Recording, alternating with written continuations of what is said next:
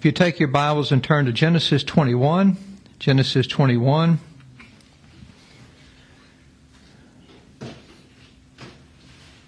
So we left off last week with uh, the story of God promising Abraham that uh, he would be a father of many nations and that he would have a son that came through him and Sarah. Uh, and uh, the fact that Abraham's going to be a father of many nations, that's a really, really big thing because uh, it's the children of Abraham who are going to be uh, receive this blessing that God's promised that He'll bless them. And so uh, I want to be a blessed person. I don't want to be a person that's cursed with the with the ground with Adam. I want to be one that's blessed in in Abraham and and uh, in the promised Savior. And the fact that He made Abraham a father of many nations was telling us uh, in uh, spiritually that uh, uh, people from all kindreds of the earth would uh, be able to um, enjoy and participate in the salvation that the promised Savior would bring. All right. Uh, now, if you'll look here in chapter 21, we're going to move forward. We'll close this door here, just in case there's any noise outside. Chapter 21, verse 1 of Genesis. And the Lord visited Sarah as he had said, and the Lord did unto Sarah as he had spoken. For Sarah conceived and bare Abraham a son in his old age at the set time of which God had spoken to him. So now Sarah, his wife, who's old, and Abraham's old, God opened her womb and allowed uh, her and Abram to have a child, and just like he said. And so, if you'll look here now in verse 3, and Abraham called the name of his son that was born unto him, whom Sarah bare to him, Isaac. Okay? One of the, the last places we left off last week, we were looking at tokens. Remember, we talked about the token of the rainbow, how it was a picture of the Savior to come. It was the assurance of salvation from the flood. And then we saw that God gave the token of circumcision, which again was a picture of the, sal- the Savior to come, who would put away our natural uh, identity in Adam and allow us to be a new creature in the promised Savior. Uh, forever put away our sin and guilt uh, that we were born into in Adam and be able to be a new creature in Christ Jesus. All right? And so if we'll look here now, remember God told Abraham to circumcise his children on what day? The eighth day. And the eighth, number eight means new beginning. Remember? Seven days in the week, a new beginning on that eighth day. So if any man be in Christ, the Bible says in the New Testament, he is a new creature. Old things have passed away. That's the, with the circumcision and that, that skin being passed away, put away. Alright? So let's go ahead and look here now in verse 4. And Abraham circumcised his son Isaac, being eight days old, as God had commanded him. Now, was Isaac uh, going to heaven at that time at eight days old because he was circumcised? No. Isaac is only eight days old. He doesn't know. He doesn't understand. He doesn't believe God's promise. He's just a baby. Um, this was just a symbol of what God would do. It was a token. Does the rainbow save us from a flood? No. It's just a token, okay? In the same way, if uh, I were to be in a store and um, I were to buy um, Chris an iPad, all right? If I had Mike's money, I would buy you an iPad. I'll tell you that right now. if I had their money, but uh, if I were to buy Chris an iPad, and I gave him the receipt and I gave him the iPad,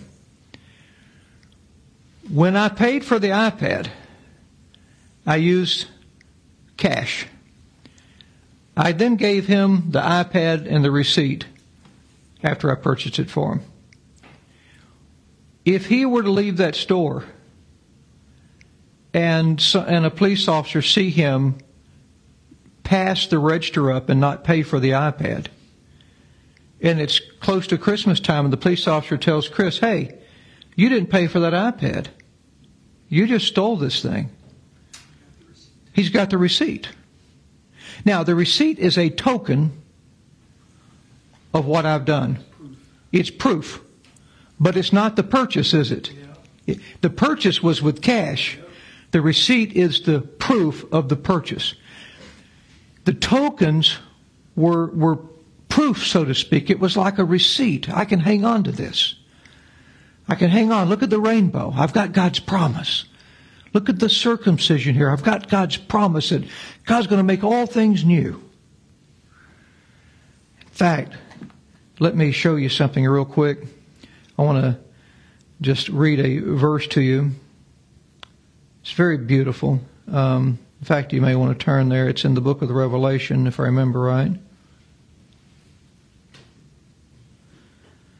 Uh, yes, Revelation chapter 21. It'll be easy to find the very last book of the Bible is Revelation.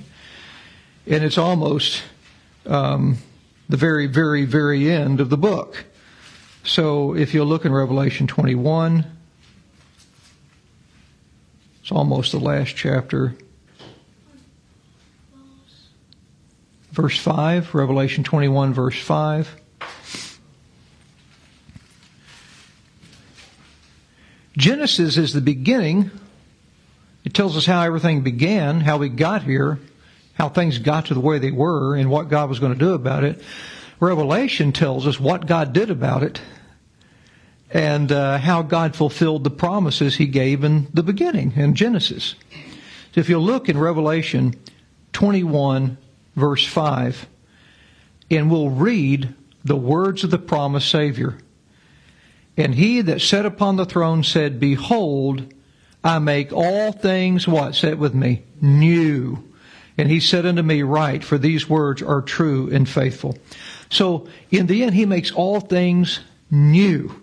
Uh, everything that's old and that, that came with the sin of Adam will be one day forever put away like with the circumcision, like with the circumcision, excuse me. And then everything will be made new in Christ Jesus. So, uh, if we'll look here now in verse 5, Genesis 21 verse 5, you'll go back there please. Genesis 21 verse 5.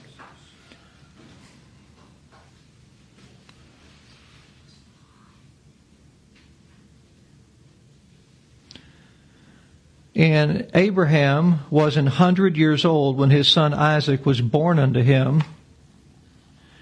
And Sarah said, God hath made me to laugh so that all that hear will laugh with me, laugh with joy. And she said, Who would have said unto Abraham that Sarah would have given suck, or that means nursed a child, for I have borne him a son in his old age. And the child grew and was weaned, and Abraham made a great feast the same day that Isaac was weaned.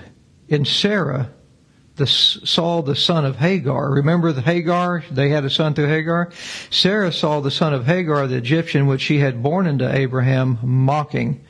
Wherefore she said unto Abraham, Cast out this bondwoman and her son, for the son of this bondwoman shall not be heir with my son, even with Isaac. This is a very important passage of Scripture, and the New Testament explains on it. But here's what happens. Ishmael, of course, is the older brother. And he sees a big party being made for Isaac. Well, instead of being excited about it and celebrating with his little brother, he starts making fun. Ooh, Isaac, you know, big deal, you know. And, uh, and she sees, Sarah sees that boy mocking her son. She went to Abraham, she said, you get rid of this bondwoman and you get rid of that boy because he's not going to inherit the things that Isaac's going to inherit. He's not going to be an heir with my son Isaac. And so, uh, of course, it hurt Abraham, but God told Abraham, do what Sarah said because she's right. Cast him out. And Abraham cast uh, Ishmael out with his mother, and he did not become an heir uh, of Abraham as Isaac did. He, Isaac was going to inherit the promises that God had given Abraham concerning the land forever, eternal life, not perishing, but having everlasting life. All of this was going to be passed down through Isaac and his son and his son all the way down to the promised Savior who was going to make that happen. And so Ishmael was cast away.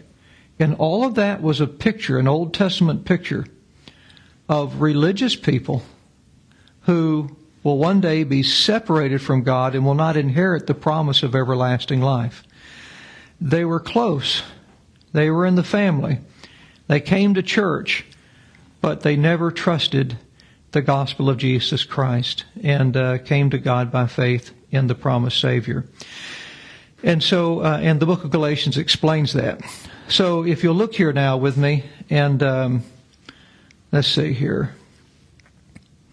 Go to um, chapter 22.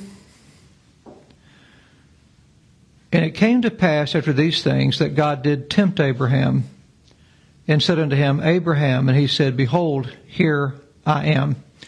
So now God's tempting, that means he's testing Abraham. He's not tempting him to sin. He's testing him in the sense he's going to see what Abraham does. He's going to put him to a test. Of course, God knows what he will do, but um, he's practically putting him to a test. He says, Abraham, and Abraham said, Here I am. Verse 2 And he, that is God, said, Take now thy son, thine only son Isaac now, the reason he's called Abraham's only son is because he was his only son in, in, as far as the promise was concerned. The Savior would only come through Isaac. The promise of, of everlasting life would only come through Isaac's descendants. So take now your son, your only son Isaac, whom thou lovest, and get thee into the land of Moriah, and offer him there for a burnt offering upon one of the mountains which I will tell thee of. All right? So, here we go. Here's a mountain. Mount Moriah. He said, Now you take your son, your only son Isaac, the one you've been waiting so long to have, the one you finally in your old age gave birth to, that you waited so long. And now that he's grown, or he's a young man now, um, he's not a little boy, he's a young man now. Now that he's, he's a young man, and almost the age to get married and to start having children and to go ahead and start having that nation develop from your uh, offspring, as I promised. Here's what I want you to do I want you to take Isaac to a mountain Moriah. And I want you, you know how you've been making offerings to me? You know, you make an offering to me and you've called on my name. I want you to take Isaac and I want you to offer him to me. I want you to put your boy, Isaac, on an altar, sacrifice him, and offer him as a burnt offering to me. Set him on fire after you kill him, and let the smoke rise up to me that it may be pleasing to me. Wow. That's rough, isn't it? That's a very intense. Now you can put yourself in Abraham's place. Yeah. Number one, here's here's what you got to think. Does, is God right? all the time? Yes. Is God going to tell me to do something that's wrong? No. Has God changed his mind? Will he keep his promise to Abraham? God never changes. God never lies. God always keeps his promise. So Abraham in his mind, as hard as this is for him, he's now tested. Who will he love more? Now listen, when Adam was tested in the Garden of Eden, his wife came to him and said, Hey, you know that fruit that God told us not to eat of? Here, eat it. I ate it. It didn't do anything to me. You eat it. Now, at that time, Adam's got to make a choice. Who do I love more? My God or my wife that God gave to me? Who do I love more? Uh, and, and he had to make a choice. Now, Abraham has to make a choice. Who do I love more? Do I love God or my son whom God gave to me? Can I trust God in this? Can we, you know, if God told us to do things, and, you know, if, if God said, uh, you know, Mike, I, want you to do something for my honor and glory. I want you to go lift up, you know, uh, I want you to go lift this 10 pound weight off the ground and just praise my name. He could say, I trust you, Lord. Hey, praise the Lord. Because he knows he can lift 10 pounds. If God asks us to do something that's comfortable to us, that we're sure of already, and confident in, is that really trusting God or is it trusting ourselves? Yeah. Now, if God asks us to do something that's beyond our power, like have a child in our old age, like Sarah, uh, if God asks us to do something very, very difficult, like this, because humanly this isn't possible. I mean, it, would be completely unnatural to offer up your son and do that to the son you love. You just got through celebrating him not too long ago. And uh, now you're told to kill him. And this doesn't make any sense when you think about it, because if Abram is going to have, or if Abraham is going to have a nation descend from him, and the promised Savior is going to descend from him, and it's going to come through Isaac, how can the Savior come and offspring come through Isaac if he's dead?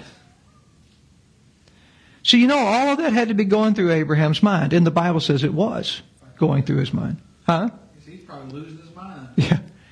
So, will Abraham believe God? It really boils down to faith. Will he trust God and set aside his own way of thinking and accept God's word and trust Him and obey God?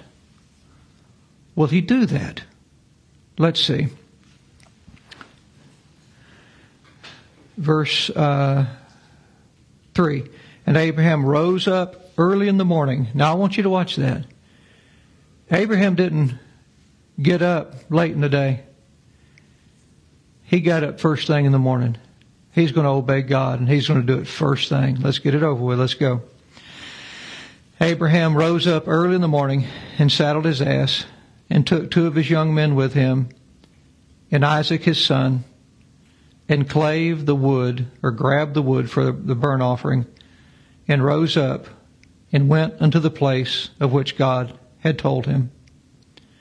Then on the third day, Abraham lifted up his eyes and saw the place afar off. It's a long journey. It's been three days now. Three's the number of God in the Bible.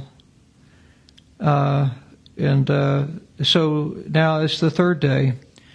The third day, Abraham lifted up his eyes and saw the place afar off. And Abraham said unto his young men, Abide ye here with the ass, and I and the lad will go yonder and worship, and come again to you.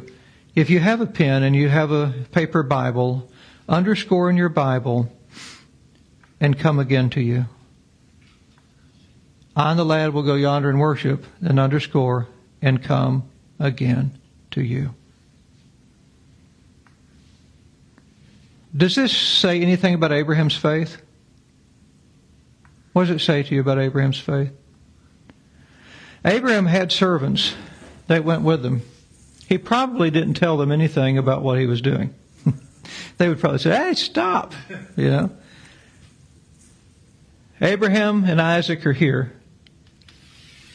They're going to go up here so he can offer up Isaac, as God told him. And Abraham says, Y'all stay down here. Me and the boy are going to go up there by ourselves. And then we'll come back to you. Now, if Abraham's going to kill Isaac, and offer him for a burnt offering. And that he and Isaac are going to come back together, like he said. What does that tell you about what Abraham's thinking? What's he thinking? I just think that God's do like fill His word, or He's gonna be there to make sure it all goes well. I guess. Yeah. Yes, sir. Raise him from the dead. Exactly right. Raise him from the dead. If he's going to kill Isaac, and Isaac's going to come back with him, the only way this can happen is if God raises Isaac from the dead. That's in Abraham's mind, you see. You get to the New Testament and it explains this passage and says that's what Abraham was thinking. That God was going to raise him from the dead. That's the only thing that made sense to Abraham. So let's go ahead and look. Verse uh, 5 And Abraham said unto his young men, Abide ye here with the ass, and I and the lad will go yonder and worship, and come again to you. And Abraham took the wood of the burnt offering and laid it upon Isaac his son. So the, the boy's pretty big. Abraham's old. Isaac could have whooped Abraham. okay? He doesn't lay the wood on his back. He puts it on the, the young man's back. He lays this wood for the altar, the burnt sacrifice, on Isaac's back. And they go marching up this hill to the altar. It says, it laid it on Isaac his son, and he took the fire in his hand, so he had a torch with fire lit, and a knife, and they went both of them together. Verse 7 And Isaac spake unto Abraham his father and said, My father or daddy? And he said, Here am I, here I am, my son. Um, yeah, here am I, my son. And he said, Behold the fire and the wood, but where's the lamb for a burnt offering? Don't you know Abraham's gut had to have sunk? Daddy, I see the wood. I mean, he's, he's watched his daddy offer offerings before with lambs. I see the wood, and the fire, and the knife. Where's the lamb? Verse 8 And Abraham said, My son, God will provide himself for a lamb for a burnt offering. He'll provide one. So they went both of them together. He still hadn't told Isaac.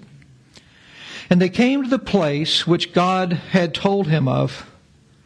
And Abraham built an altar there and laid the wood in order and bound Isaac his son which means Isaac had to be willing to be bound, and laid him on the altar upon the wood. Wow.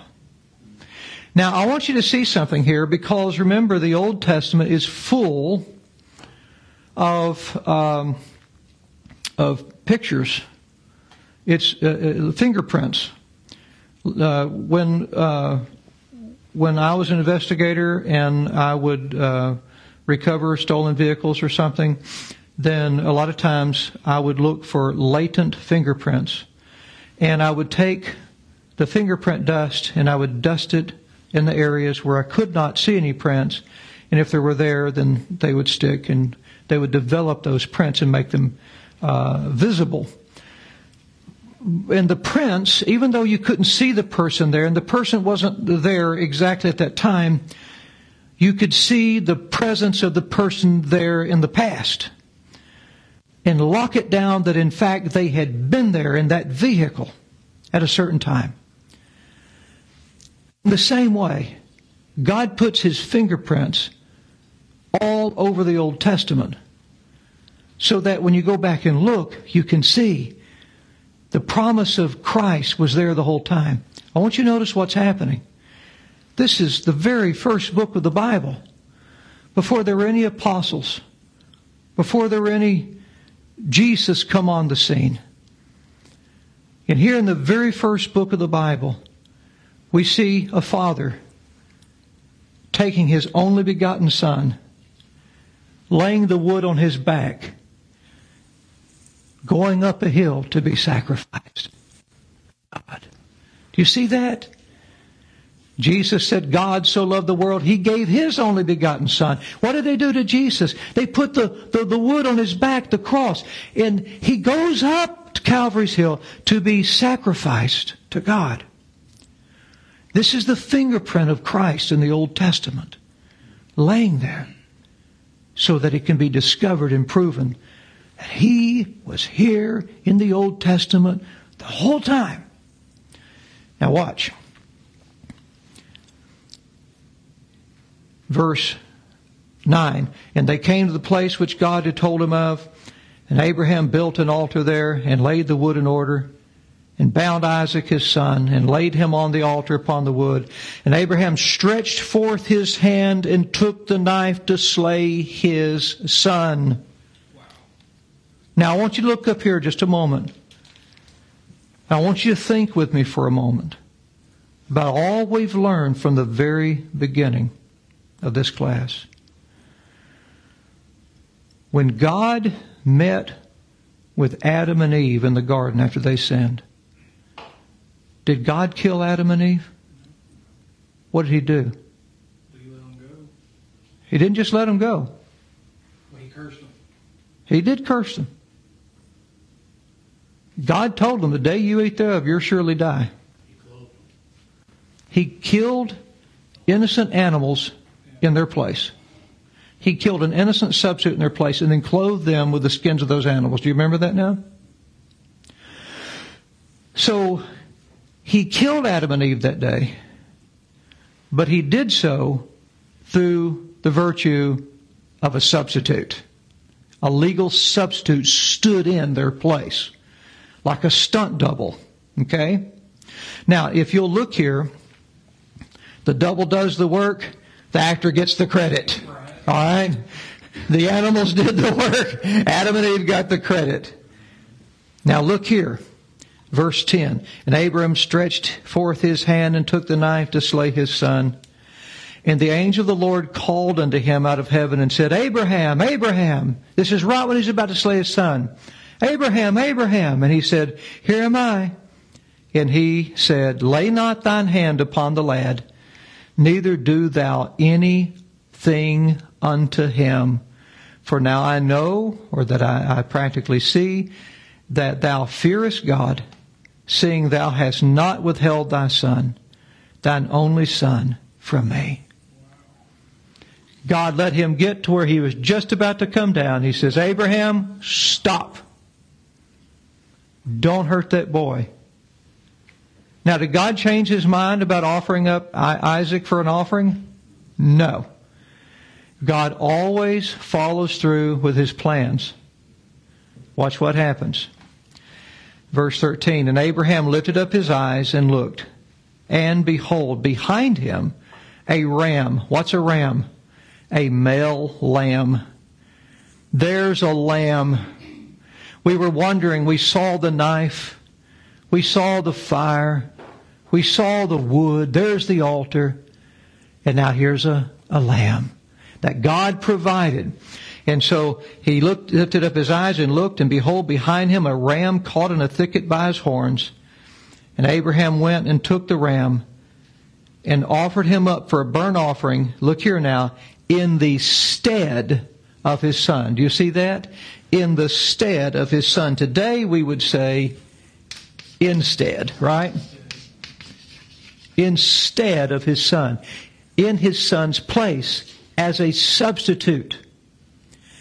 So that day, Isaac was offered up to God as a sacrifice.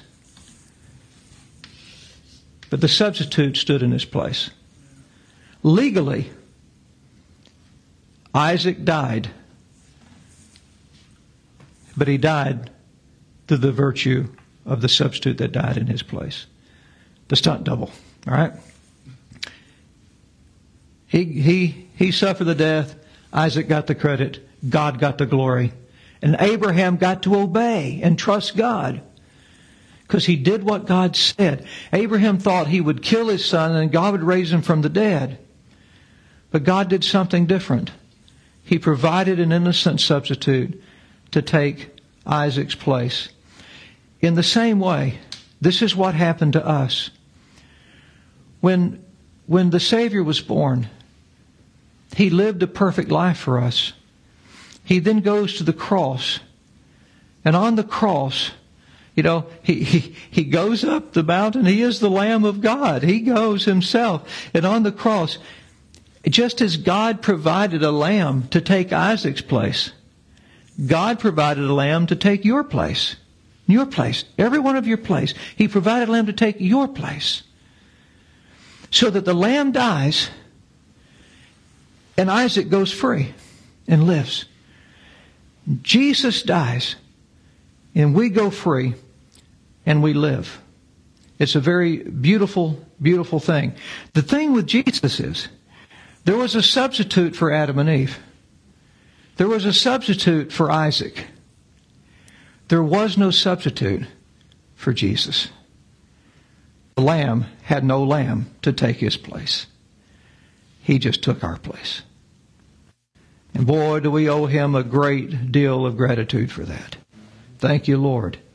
So let's go ahead and look here now in uh, verse um, uh, not 13, where we left off. And Abraham lifted up his eyes and looked, and behold, behind him a ram caught in a thicket by his horns.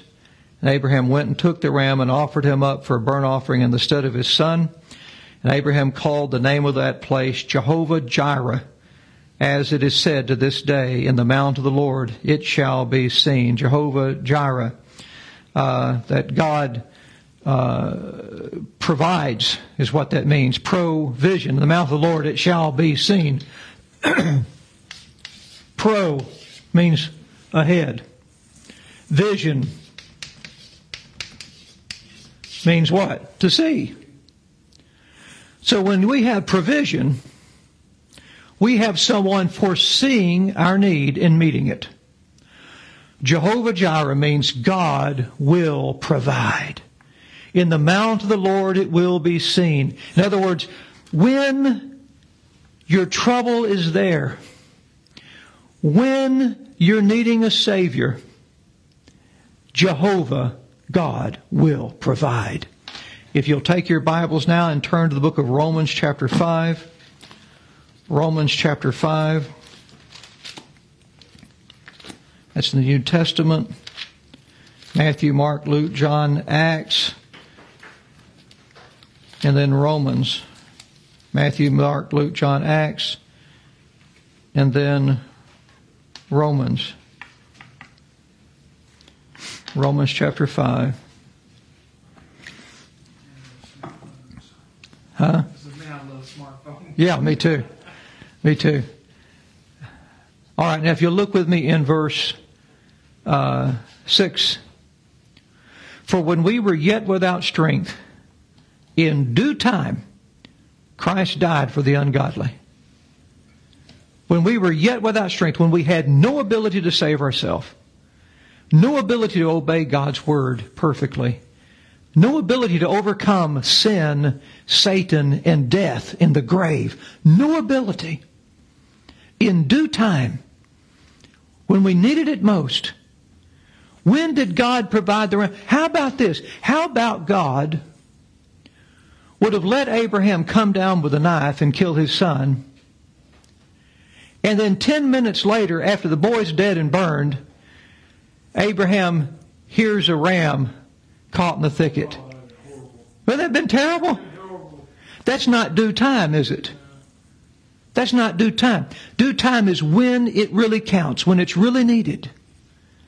A lot of friends will be friends until it's really needed. And then when push comes to shove, man, they're going to take the easy way out and they're going to be gone. But when it really mattered, when it really counted, when we had no ability, we're like Isaac, bound on the altar by our sin, no way to escape. And right when the knife's about to come down to judge us, when it really matters, Christ died for the ungodly. Did he die for the godly? Did he die for pretty good old boys? He died for the ungodly. How many of y'all can say in here that you're ungodly? I can. Ungodly. Now, if you can say with 100% confidence that you're ungodly, then you can say with 100% confidence that Jesus died for you. Because he died for the ungodly. When it really counted, he didn't show up after the judgment's made. He didn't show up after we'd already been condemned. And you know, how about how about uh, how about you're trying to move? Nobody likes to move. You hate moving, and you get everything moved. You get the last bit of furniture in, and you're toast. And you're sitting down. You flop down on the couch in your disgruntled living room in your new place, and suddenly Billy Bob pulls up in his pickup. He goes, All right, I'm here to help. Yeah. Have you? That's not due time. Jesus showed up when we needed the help. He showed up, He took our place, He did what we needed when we had no ability. He came through for us. This is what we see here. He called the place Jehovah Jireh. In the mount of the Lord it will be seen. When you see your sin, and you see, I've lived such an ungodly life. I've been so terrible toward God. I've lived such a, a terrible life. I deserve hell. I don't deserve God's forgiveness. I don't deserve heaven. That's the mount of the Lord. That's that insurmountable circumstance that God calls us to, that we in ourselves can overcome. And in your mount, in your mountain, in your difficulty of the, the, the of your sin, in your inability to please God, there Jehovah will provide. In due time, in your mountain, Christ died for you, the ungodly sinner. If you'll only do what Isaac did. Do you know what Isaac did that day? He said, You mean God is going to let me up out of here? And he's going to let that animal take my place? He's going to let that lamb take my place? That's what God's offering me? What a deal. I will gladly hop up off this altar and let that lamb take my place so I can go free. That's salvation. The Bible says, to as many as received Jesus, to them gave he power to become the sons of God. All you have to do is realize in your mountain of sin that God's provided a lamb. And you simply, like Isaac, say, You mean he's given me a lamb to take my place? What a deal. I'll gladly let him. I accept him as the one who died for me. Then you're a Christian. Then you're saved. He dies, you live and go free with the promise that you'll not perish, but have everlasting life because the sin is overcome, the grave will be overcome, and we in Him will live forever. Well, that we'll go ahead and stop. My goodness, I got chill bumps on me. Hallelujah. Amen. Amen. Let's pray. Father, thank you so much for all you've done. We love you, and I thank you for the wonderful, wonderful story of the gospel of Jesus Christ. Thank you, Father. Here in Genesis, we're really reading the gospels. we're seeing, Father, that beautiful fingerprint of Calvary and how that we, by faith, let a lamb take our place that we might live. And I pray for there be any here who have not made that choice, they will in Jesus' precious name. Amen. By the way, when you, like Isaac, come to that place and you make that decision, you'll let Christ take your place, that's when you're saved. That's when you're a Christian. All right, we'll stop there.